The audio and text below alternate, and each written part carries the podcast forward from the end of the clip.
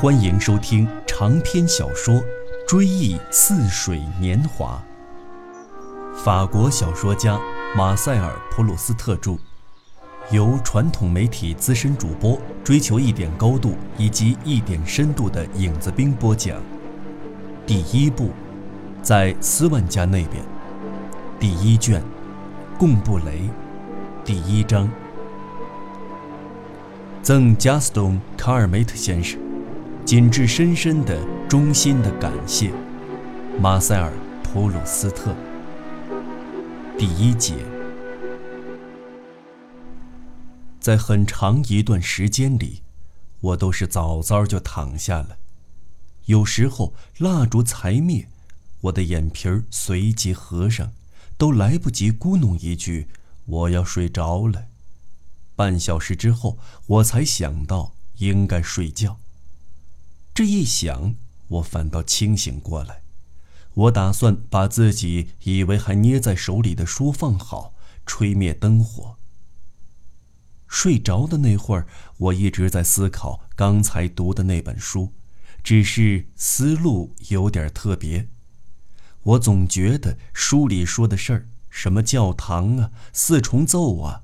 费朗索瓦一世和查理五世争强斗胜啊，全都同我直接有关。这种念头直到我醒来之后还延续了好几秒钟。它倒与我的理性不很相悖，只是像眼罩似的蒙住我的眼睛，使我一时觉察不到烛火早已熄灭。后来，它开始变得令人费解。好像是上一辈子的思想，经过还魂转世来到我的面前，于是书里的内容同我脱节，愿不愿意再挂上钩，全凭我自己决定。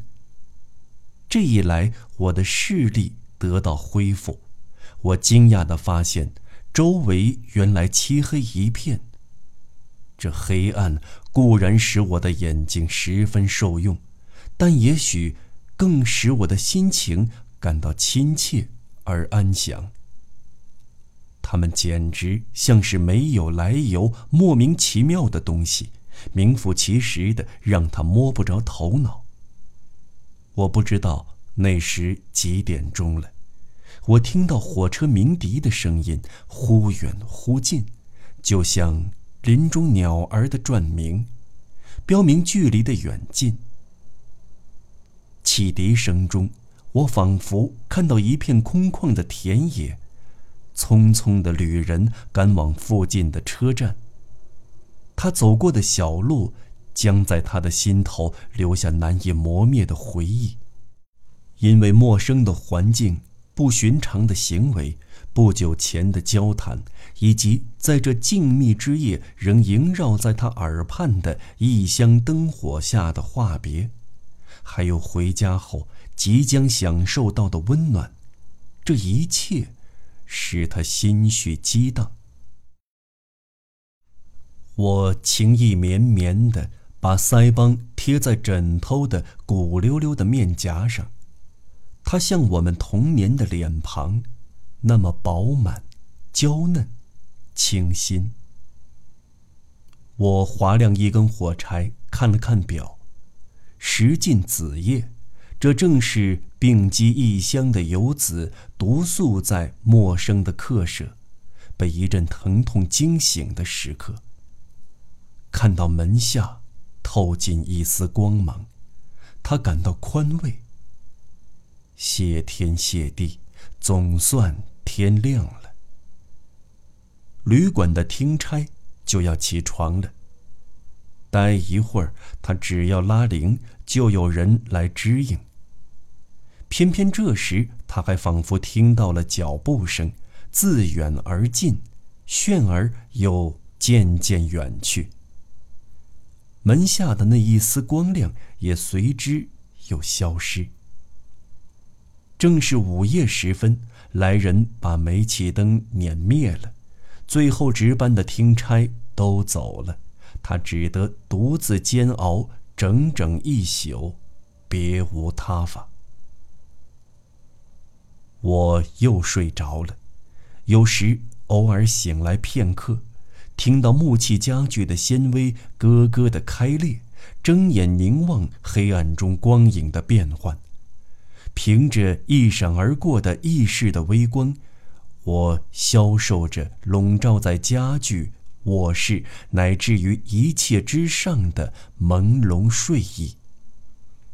我只是这一切之中的小小的一部分，很快又重新同这一切融合在一起，同他们一样变得昏昏无觉。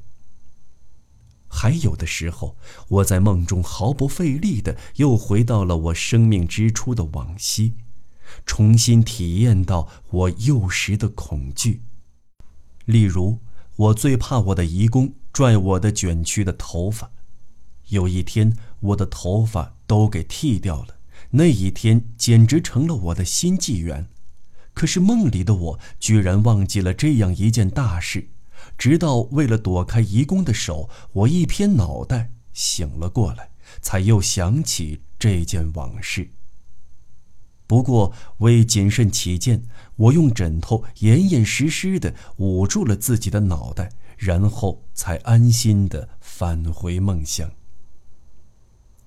有几次，就像从亚当的肋叉里生出的夏娃似的，有一个女人趁我熟睡之际，从我摆错了位置的大腿里钻了出来。其实，她是我即将品尝到的快感的产物。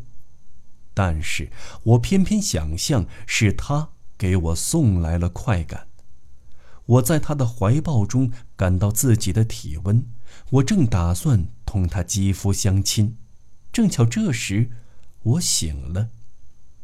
同我刚才分手的那位女子相比，普天之下无论是谁，都似乎不及她更可亲。我的脸上还感到他的热吻的余温，我的身子还感到他的肢体的重量。假如有时候也确有这种情况，梦里的女子赶巧同我在生活中认识的哪位女士相貌一样，那么我必全力以赴地达到目的，非同她梦里再聚不可。就像有些人那样，走遍天下。也要亲眼见见他们心目里的洞天仙府，总以为现实生活中能销售到梦境里的迷人景象。他的音容笑貌在我的记忆中逐渐淡漠，我已忘却梦中人的倩影。一个人睡着时，周围萦绕着时间的游丝。岁岁年年，日月星辰，有序地排列在他的身边。醒来时，他本能地从中询问，须臾间便能得知他在地球上占据了什么地点，醒来前流逝过多长的时间。但是时空的序列也可能发生混乱，甚至断裂。例如，他失眠之后。天亮前，忽然睡意袭来，偏偏那时他正在看书，身体的姿势同平日的睡态大相径庭。他一抬手便能让太阳停止运行，甚至后退。那么，待他再醒时，他就会不知道什么终点，只以为自己刚躺下不久。倘若……他打瞌睡，例如饭后靠在扶手椅上打盹儿，那姿势同睡眠时的姿势相去更远，日月星辰的序列便完全乱了套，那把椅子就成了魔椅，待他在时空中飞速的遨游。待他睁开眼睛，会以为自己躺在别处，躺在他几个月前去过的地方。但是我只要躺在自己的床上，又睡得很踏实，精神处于完全松弛的状态，我就会忘记自己身在何处。等我半夜梦回，我不仅忘记是在哪里睡着的，甚至在乍醒过来的那一瞬间，连自己是谁，都弄不清了。当时只有最原始的一种存在感，可能一切生灵在冥冥中都萌动着这种感觉。我比穴居时代的人类更无牵挂。可是随后，记忆像从天而降的救星，把我从虚空中解救出来。起先，我倒还没有想到自己身在何处，只一急我以前住过的地方，或是我可能在什么地方。如没有记忆助我一臂之力，我独自万万不能从冥冥中脱身。在一秒钟之间，我飞越过人类文明的十几个世纪。首先是煤油灯的模糊印象，然后是翻领衬衫的隐约的轮廓，它们逐渐一点一画的重新勾绘出我的五官特征。也许，我周围事物的静止状态是我们的信念强加给他们的。因为我们相信，这些事物就是甲、乙、丙、丁这几样东西，而不是别的玩意儿。也许由于我们的思想面对着事物本身静止不动，才强行把事物也看作静止不动。然而，当我醒来的时候，我的思想拼命的活动，徒劳的企图弄清楚我睡在什么地方。那时。沉沉的黑暗中，岁月、地狱以及一切一切，都会在我的周围旋转起来。我的身子麻木的无法动弹，只能根据疲劳的情况来确定四肢的位置，从而推算出墙的方位、家具的地点，进一步了解房屋的结构。说出这皮囊安息处的名称。躯壳的记忆，两类、膝盖和肩膀的记忆，走马灯似的在我的眼前呈现出一连串我曾经居住过的房间。肉眼看不见的四壁，随着想象中不同房间的形状，在我的周围变换着位置，像漩涡一样在黑暗中。转动不止。我的思想往往在时间和形式的门槛前犹豫，还没有来得及根据各种情况核实某房的特征，我的身体却抢先回忆起每个房屋里床是什么式样的，门是在哪个方向，窗户的采光情况如何，门外有没有楼道。以及我入睡时和醒来时都在想些什么。我的压麻了的半边身子想知道自己面对什么方向，譬如说，想象自己躺在有顶的一张大床上，面向墙壁侧卧，这时我马上就会想到：哟，我总算睡着了，尽管妈妈并没有来同我道晚安。我是睡在已经死去多年的外祖父的乡间住宅里，我的身躯以及我赖以侧卧的那半边身子，忠实地保存了我的思想所不应忘怀的那一段往事，并让我重又回想起那盏用链子悬在天花板下的照明灯，一盏用波西米亚出产的玻璃制成的瓮形吊灯。以及那座用锡埃纳的大理石砌成的壁炉。那是在贡布雷，在我外祖父母的家里，我居住过的那个房间，离现在已经很久很久了。如今我却犹如身临其境，虽然我的睡意朦胧，不能把故物的情景想得清清楚楚。待我完全清醒之后，我能回忆的更细致些。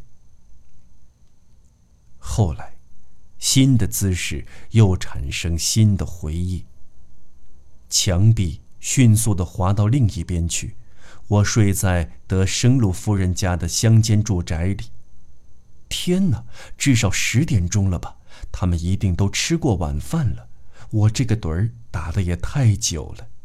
每天晚上更衣用餐前，我总要陪德生路夫人外出散步，回来后先上楼打个盹儿。自从离开贡布雷，好多年过去了，住在贡布雷的日子。每当我们散步回来的比较晚，我总能在我住的那间房间的窗户玻璃上看到落日的艳红的反照。如今在当松威尔，在德生鲁夫人的家里过的却是另外一种生活，而且我只在晚间出去，沿着我从前在阳光下玩耍过的小路，踏着婆娑的月影散步。我感受到另一种愉快。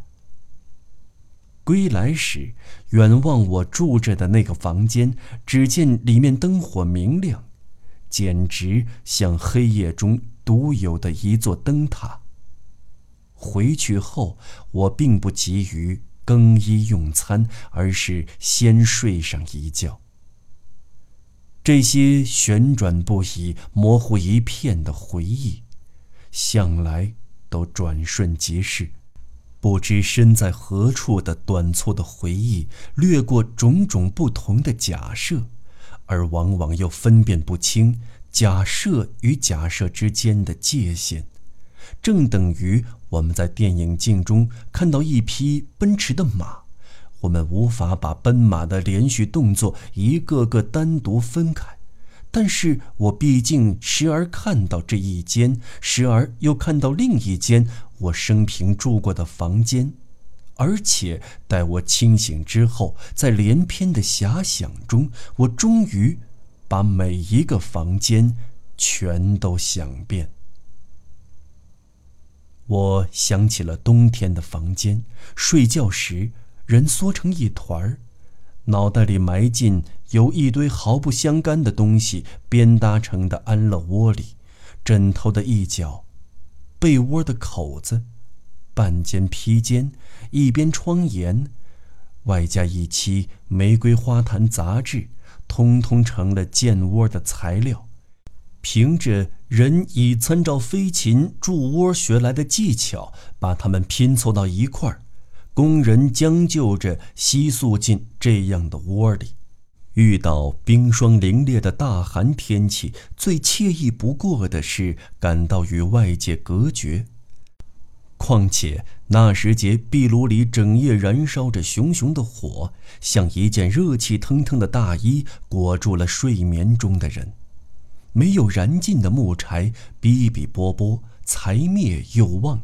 摇曳的火光忽闪忽闪地扫遍全屋，形成一个无形的暖阁，又像在房间中央挖出了一个热烘烘的窑洞，热气所到之处，构成了一条范围时有变动的温暖地带。从房间的嘎嘎啦啦，从窗户附近。换句话说，从壁炉稍远、早已变得冷飕飕的地方，吹来一股股沁人心脾的凉风，调节室内的空气。我想起了夏天的房间，那时人们喜欢同凉爽的夜打成一片。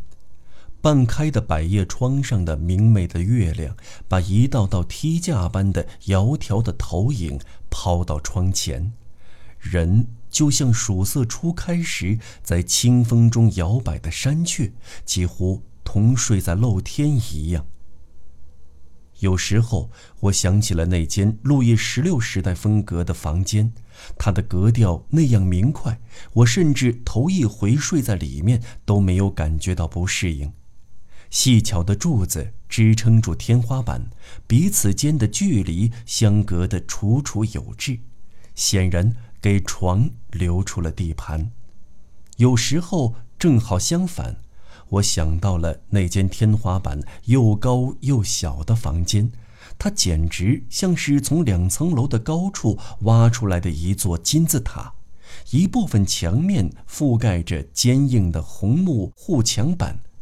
我一进去就被一股从未闻到过的香根草的气味熏得头昏脑胀，而且我认定紫红色的窗帘充满敌意，大声喧哗的座钟厚颜无耻，居然不把我放在眼里。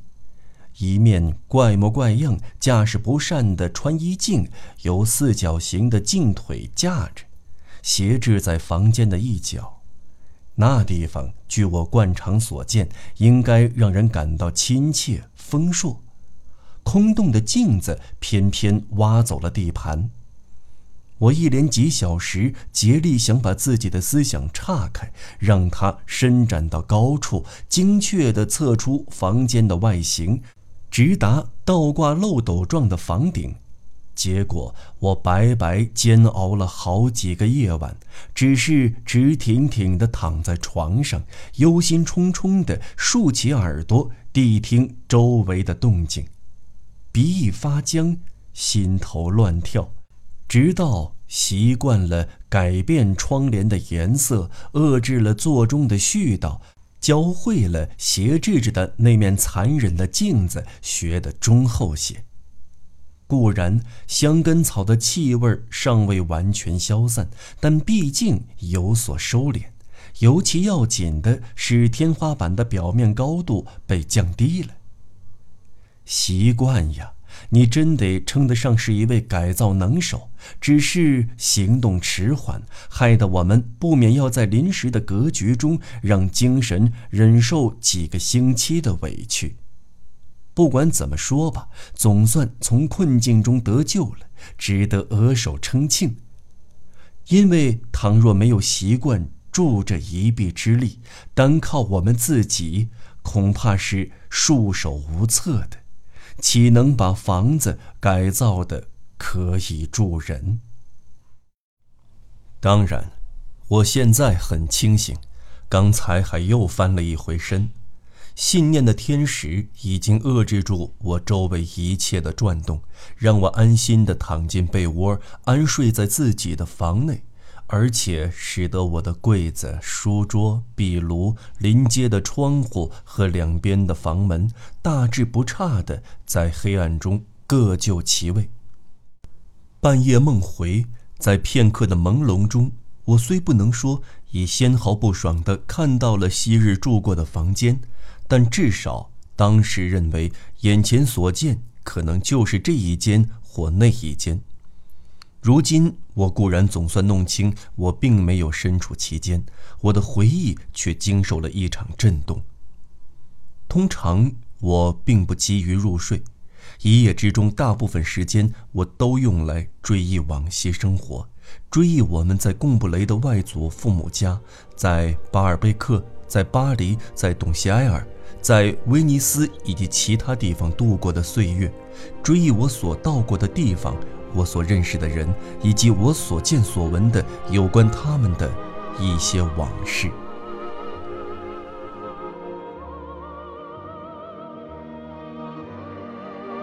好了，朋友们，本期节目就为您播讲到这里，下集节目再见。